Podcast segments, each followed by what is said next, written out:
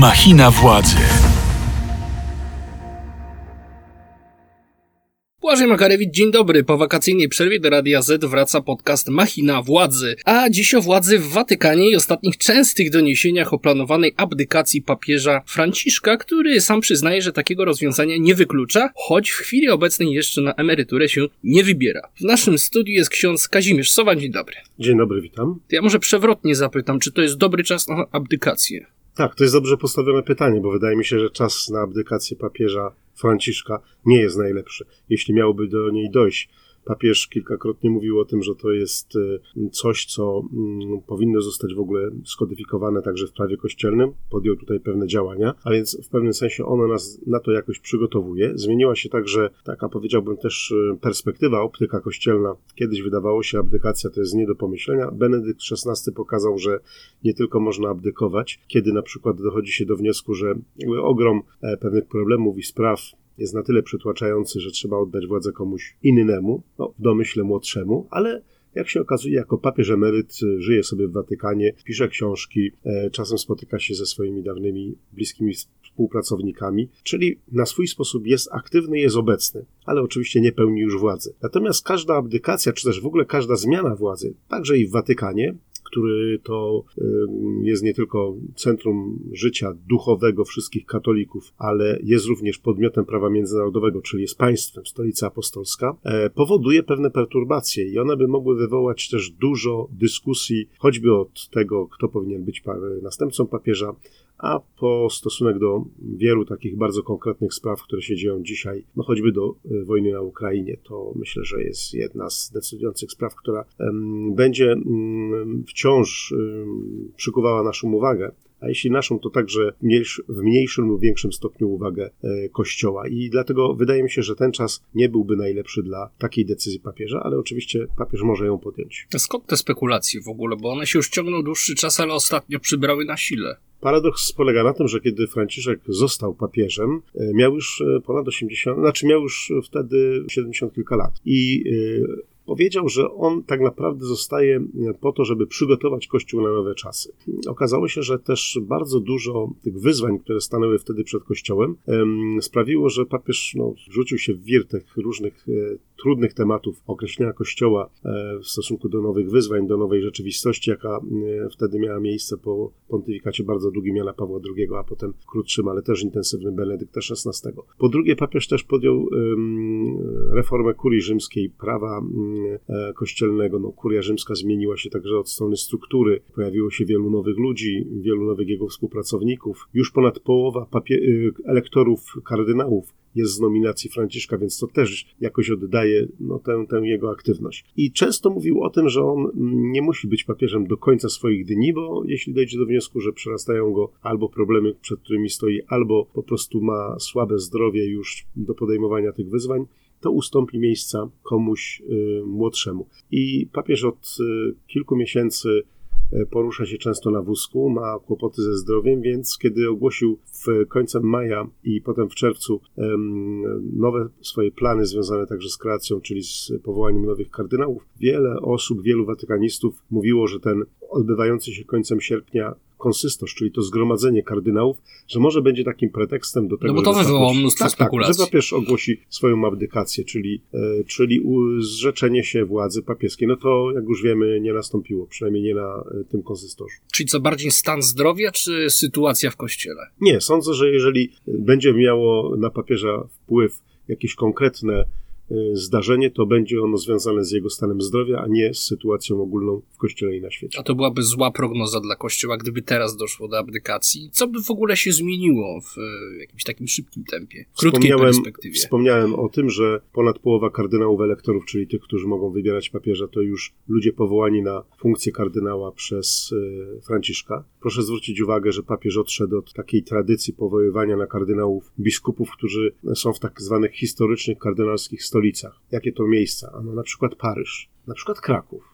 Tu mamy nawet taką polską e, tutaj, prawda, przyczynę do całej historii. Na przykład wiele miejsc, stolic biskupich we Włoszech, które cieszyły się do tej pory absolutnie zawsze tym właśnie przywilejem, że biskup był, czy arcybiskup był również kardynałem. Okazuje się, że papież zerwał z, tym, z tą tradycją i zaczął mianować kardynałami księży czy biskupów w miejscach, które do tej pory nigdy mm, takiej godności nie otrzymały. No jakie to miejsca, choćby z, ostatnich, z ostatniej nominacji, to mamy przypadki e, Mongolia, prawda, pierwszy kardynał, Singapur, pierwszy kardynał e, w Singapurze.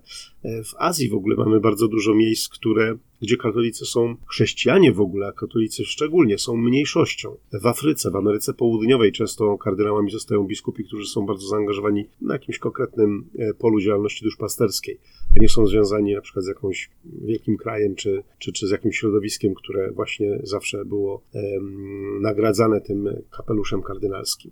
W Stanach Zjednoczonych mamy historię taką, że metropolita Los Angeles E, jeden z pierwszych biskupów, który, no, co tu dużo ukrywać, ma taką rangę arcybiskupa e, ogromnej diecezji, wielomilionowej, gdzie większość katolików to pochodzący, podobnie zresztą jak i ten biskup e, pochodzący emigranci z Meksyku czy z Ameryki Środkowej, uważany za dość konserwatywnego hierarchę, nie został kardynałem, a mieszkający po sąsiedzku w San Diego biskup uchodzący za przedstawiciela takiego nurtu bardziej liberalnego czy, czy, czy, czy bardziej otwartego, e, taki kapelusz kardynalski dostał. Więc tutaj nie ma jednej polityki poza tą polityką personalną, że papież wybiera konkretne osoby, a nie honoruje miejsca czy środowiska. Dlaczego o tym wspominam? Wspominam o tym dlatego, że to może mieć decydujące znaczenie na kształt konklawę, które będzie czy po abdykacji, czy po śmierci papieża e, i to będzie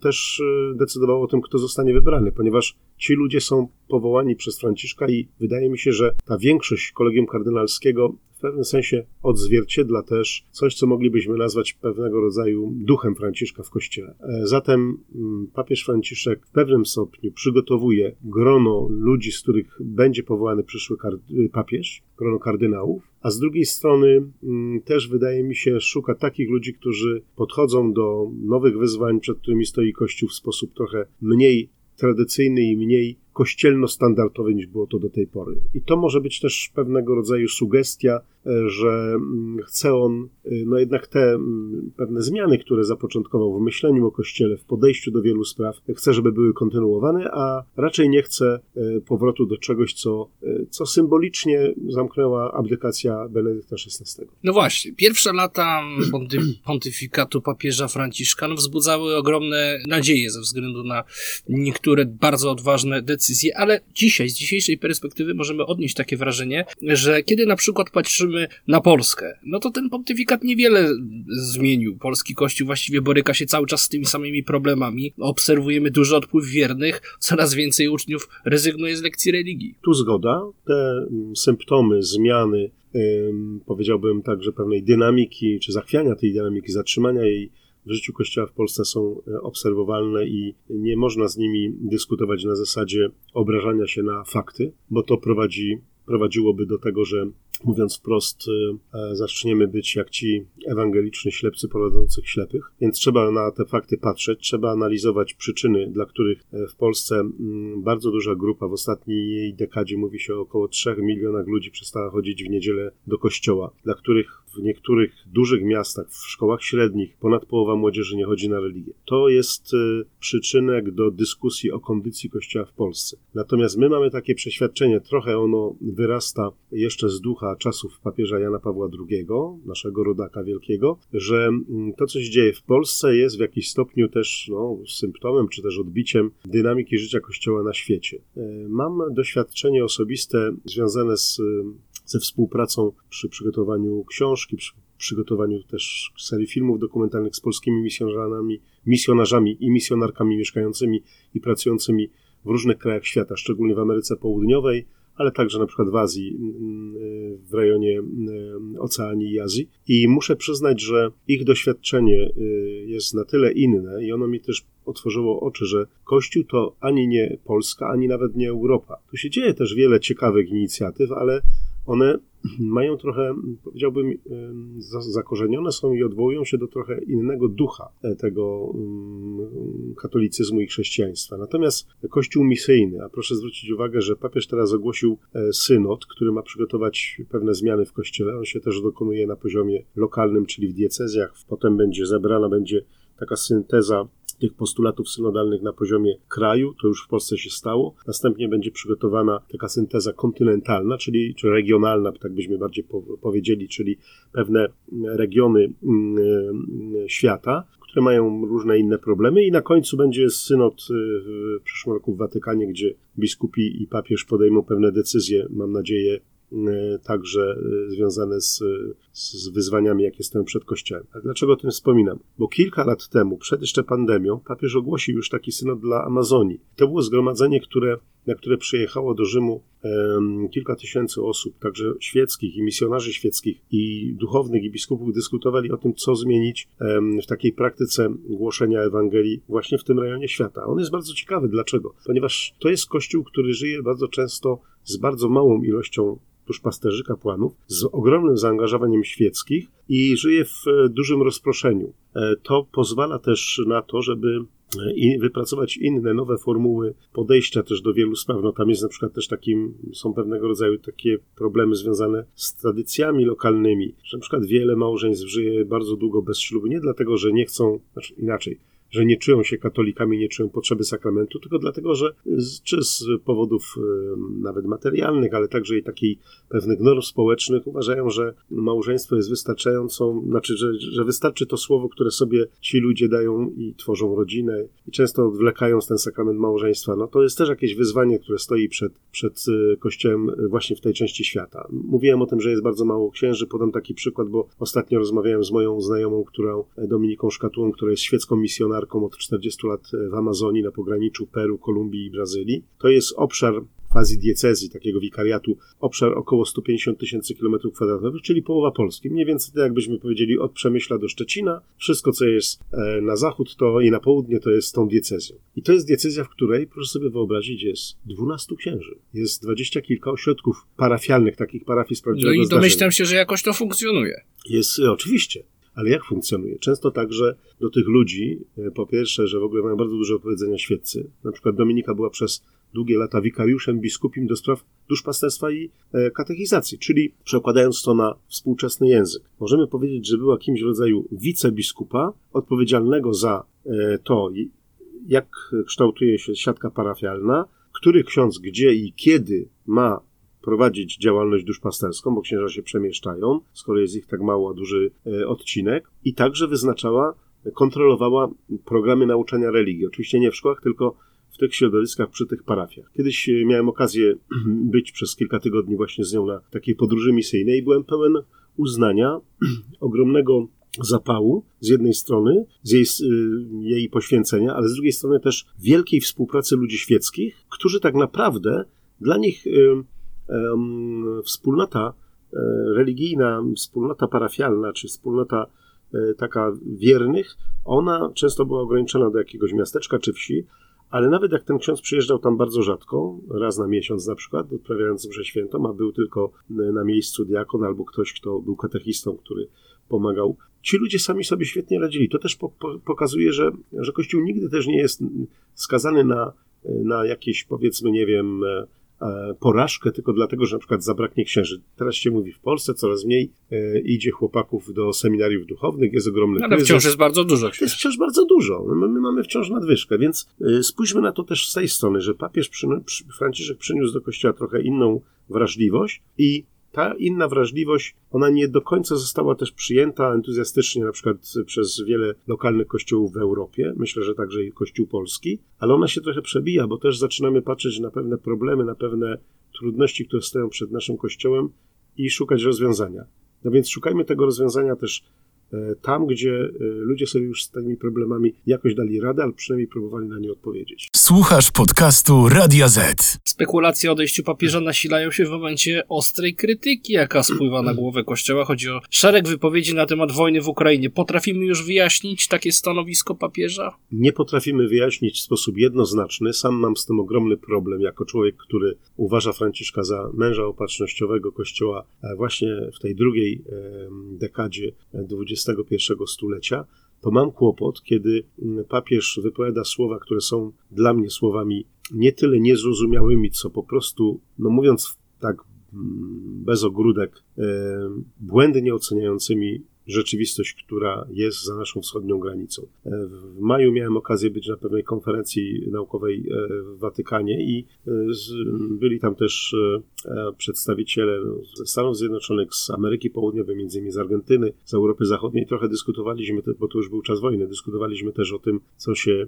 dzieje na wschodzie Europy i wiele razy słyszałem, musisz sobie uświadomić fakt, że papież ma innego rodzaju wrażliwość. Na przykład wojna która dla was na Ukrainie jest wojną dosłownie za miedzą, za rogiem, z perspektywy całego Kościoła Powszechnego jest jednym z kilku konfliktów, do których papież się musi odnosić. Druga sprawa, papież ma, i tu uważam, że to jest jego bardzo osobiste też przekonanie, jakiegoś, jakiegoś takiego wewnętrznego e, ducha e, dialogu i pojednania z Kościołem prawosławnym za wszelką cenę, a Kościół prawosławny do niedawna to symbolika tego Kościoła to bardziej była Moskwa niż Konstantynopol, czyli bardziej chodziło o ten największy kościół prawosławny, jakim był kościół patriarchatu moskiewskiego. To się zmieniło. Myślę, że to też dojdzie do papieża. I wreszcie trzecia sprawa, papież też próbuje tymi swoimi słowami, no trochę też takie mam wrażenie, trochę też ochraniać katolików w Rosji, bo ma świadomość, że bardzo radykalna krytyka Putina spowodowałaby w ciągu być może mm,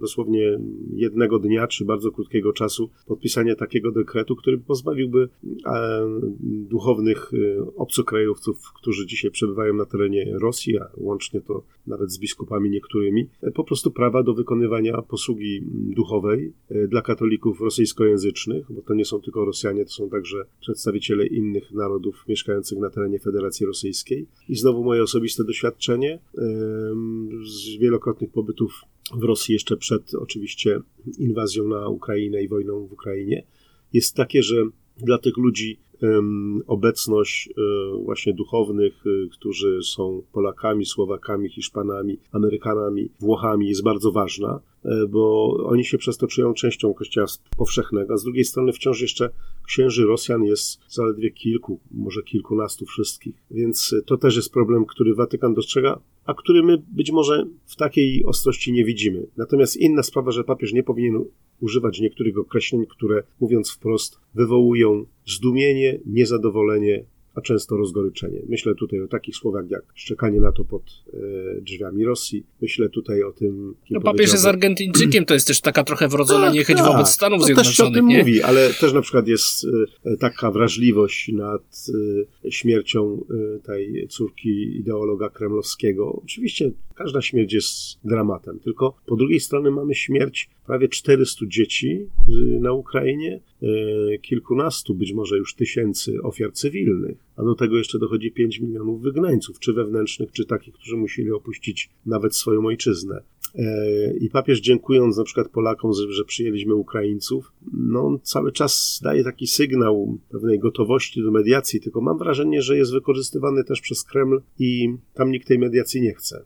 A jeśli kiedyś otworzy się możliwość przyjazdu papieża do Moskwy, to yy, wydaje mi się, że będzie to na warunkach Putina, a nie na warunkach papieża. I nie wiem, czy wtedy papież w ogóle powinien pojechać. No pamiętamy też, jaką rolę Franciszek odegrał w tym chwilowym zbliżeniu między Stanami Zjednoczonymi a Kubą jeszcze za czasów kadencji Baracka Obamy. E, wydawałoby się, że to rzecz niemożliwa. Wszyscy wtedy gratulowali papieżowi też dyplomacji, prawda? Zgadza się. Dzisiaj e, nie wiemy też, czy papieska dyplomacja, mm, być może się dowiemy dopiero albo po wojnie, albo za kilka miesięcy, może ona też przyczynia się. Wiemy, że wi wiadomo, że na przykład y, Stolica Apostolska mm, była zaangażowana w, ale to znowu pod hasłem pomocy żywnościowej dla krajów Afryki, w to odblokowanie handlu zbożem. Oczywiście ono się dokonało na poziomie politycznym między Rosją, Ukrainą przy dużym udziale Turcji, ale pewne działania, e, takie powiedziałbym, zakulisowe były też prowadzone przez y, przedstawicieli Watykanu. No ale tak jak mówię, no do końca ja tu się wstrzymuję z bardzo jednoznacznymi ocenami. Nigdy bym nie powiedział, że papież jest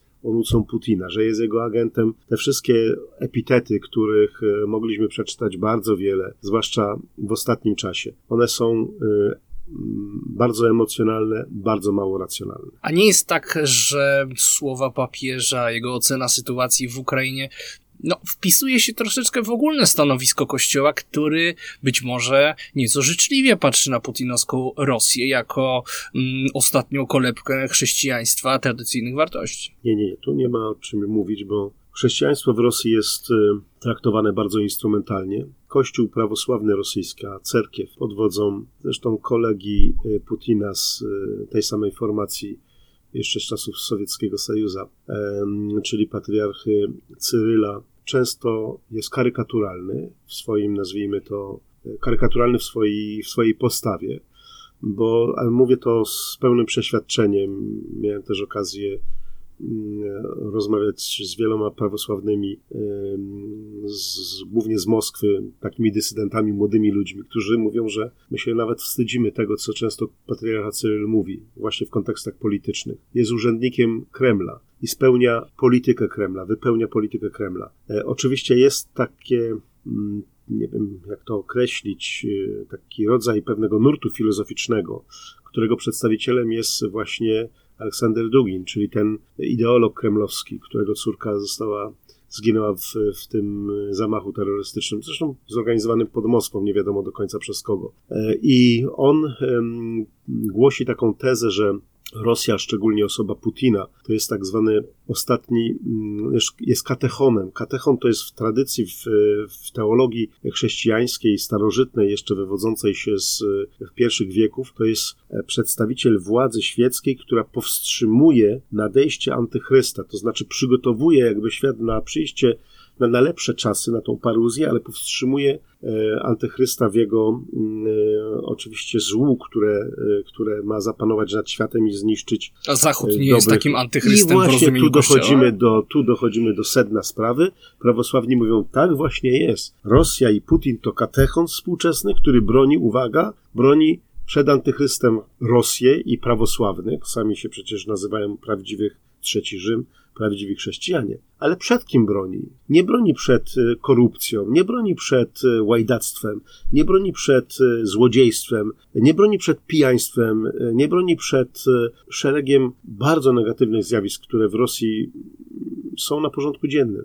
Ma bronić przed zgniłym Zachodem. I to jest oczywiście część pewnej polityki, która jest wspierana, podbijana nie tylko przez samego Putina i jego ideologów, ale także przez bardzo liczne fundacje związane z cerkwią, ale często utrzymywane za e, pieniądze i to są, to są setki milionów dolarów, które idą na ten cel. E, to są różnego rodzaju kanały także komunikacji publicznej, jak telewizja naziemna, taka właśnie mm, Carograd, jak e, portale, jak wydawnictwa i tak dalej. Więc to z pewnością tworzy też dla, dla małej grupy, bo jednak prawosławie jest, ludzie mówią o sobie, że są prawosławnymi, ale bardziej się odwołują do tradycji w Rosji niż do faktu praktykowania tej wiary na, na co dzień. No i dlatego e, często jest tak, że, że to prawosławie można ubrać w takie szatki e, czegoś, co byśmy nazwali e, jakimś rodzajem wydziału propagandy współczesnej putinowskiej Rosji. Słuchasz podcastu Radia Z. To zmienimy jeszcze temat na koniec. E, zacytuję teraz jedną z ostatnich wypowiedzi papieża. Ksiądz nie może być dalej księdzem, jeśli jest molestatorem. Nie może, bo albo jest chory, albo przestępcą. Nie wiem, ksiądz jest po to, by prowadzić ludzi do Boga, a nie po to, by niszczyć ludzi w imię Boga. E, możemy dzisiaj stwierdzić, że za, za pontyfikatu Franciszka nastąpił jakiś przełom w tych rozliczeniach nadużyć seksualnych. Czy możemy mówić o jakimś postępie? Na pewno ilość e, decyzji, które podjął Watykan, które przenoszą e, księży oskarżonego molestowanie, którym udowodniono ten grzech i to przestępstwo do stanu świeckiego, czyli tak naprawdę pozbawiają ich e, prawa do bycia dalej księdzem. Co oczywiście z perspektywy ludzi świeckich może nie wydaje się zbyt dotkliwą karą, ale jednak to jest, e, to jest przekreślenie też tego, co ten człowiek kiedyś ślubował i, i, i wykonywał przez jakiś przynajmniej czas, okres czasu. To niewątpliwie tutaj nastąpiło zwiększenie tej intensywności i te wyroki są bardziej jednoznaczne. E, także praktyka w lokalnych kościołach jest tutaj bardzo mm, przez Watykan pilnowana, żeby, żeby, żeby te mm, wszystkie działania E, dokonywały się w sposób taki, powiedziałbym, jednoznaczny. No, z drugiej strony mamy też do czynienia z sytuacją, gdzie na przykład część dokumentów, jak to jest na przykład w Polsce, które są przesyłane do Watykanu, nie można ich otrzymać, prokuratury nie mogą ich otrzymać od biskupów, bo biskupi mówią, to już jest e, na poziomie mm, Watykanu, więc proszę się zwrócić przez nuncjaturę do stolicy apostolskiej, do innego państwa. No to to jest trochę może niezrozumiałe dla mnie też. E, więc wydaje mi się, że tak, tutaj nastąpił, może nie przełom, ale nastąpiła, mm, jest bardziej to jednoznaczne, bardziej wyraźne. Natomiast te słowa, które pan zacytował, e, są słowami bardzo jednoznacznymi ze strony papieża i wydaje mi się, że one są słuszne. To znaczy, ja nie chcę nikomu odbierać prawa do, do tego, że się może nawrócić, a w wyniku na przykład skazania i resocjalizacji odmienić swoje życie. Tak, każdy ma do tego prawo, Powiem więcej, mm, jeśli możemy w jakiś sposób temu człowiekowi pomóc, żeby on wyszedł czy z choroby, czy odpokutował za to przestępstwo, dobrze. Ale to nie znaczy, że ktoś taki może wrócić do pełnienia swoich obowiązków, zwłaszcza kapłańskich, zwłaszcza osoby duchownej, e, i w pewnym sensie udawać, że nic się nie stało. Dlatego tutaj polityka Watykanu powinna być dość jednoznaczna i polityka także lokalnych kościołów, bo może tak, Watykan tutaj mówi swoje, a lokalne kościoły czasem zdarzają się sytuacje, gdzie, gdzie, gdzie ktoś tam wraca. No, to jest też odpowiedzialność y, osobista mm, danego biskupa, który podejmuje taką decyzję, ale, ale tutaj wydaje mi się, że nastąpiła sytuacja dosyć mm, jednoznacznego określenia takich przypadków i, y, i papież tutaj y, w tym wymiarze powiedzmy takiego kierunku, w którym ma iść Kościół jest dość wyraźny, jednoznaczny, trudno mu zarzucić jakąś dwulicowość.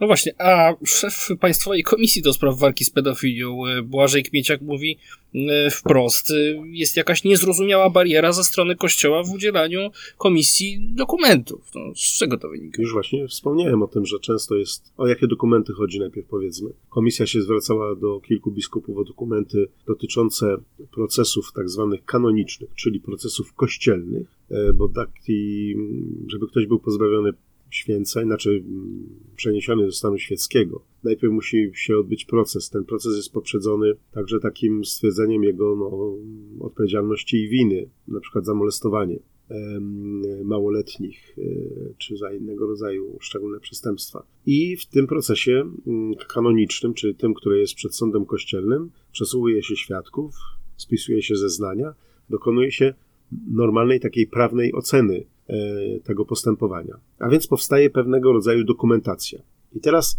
te sądy kościelne, diecezjalne są jakby pierwszą instancją. Potem to idzie do Watykanu, do kongregacji nauki wiary, która się zajmuje tymi przypadkami właśnie u osób duchownych. I tam jest podejmowany już konkretny, ostateczny wyrok. E, I teraz mamy do czynienia z sytuacją, w której Państwowa Komisja zwraca się do polskich biskupów, czyli do kurii biskupik, bądź bezpośrednio do ordynariuszy biskupów diecezjalnych. A oni często mówią, ta sprawa u nas jest zamknięta, e, została skierowana do Rzymu, do Watykanu, a więc tam są już dokumenty, przesłuchania, zeznania.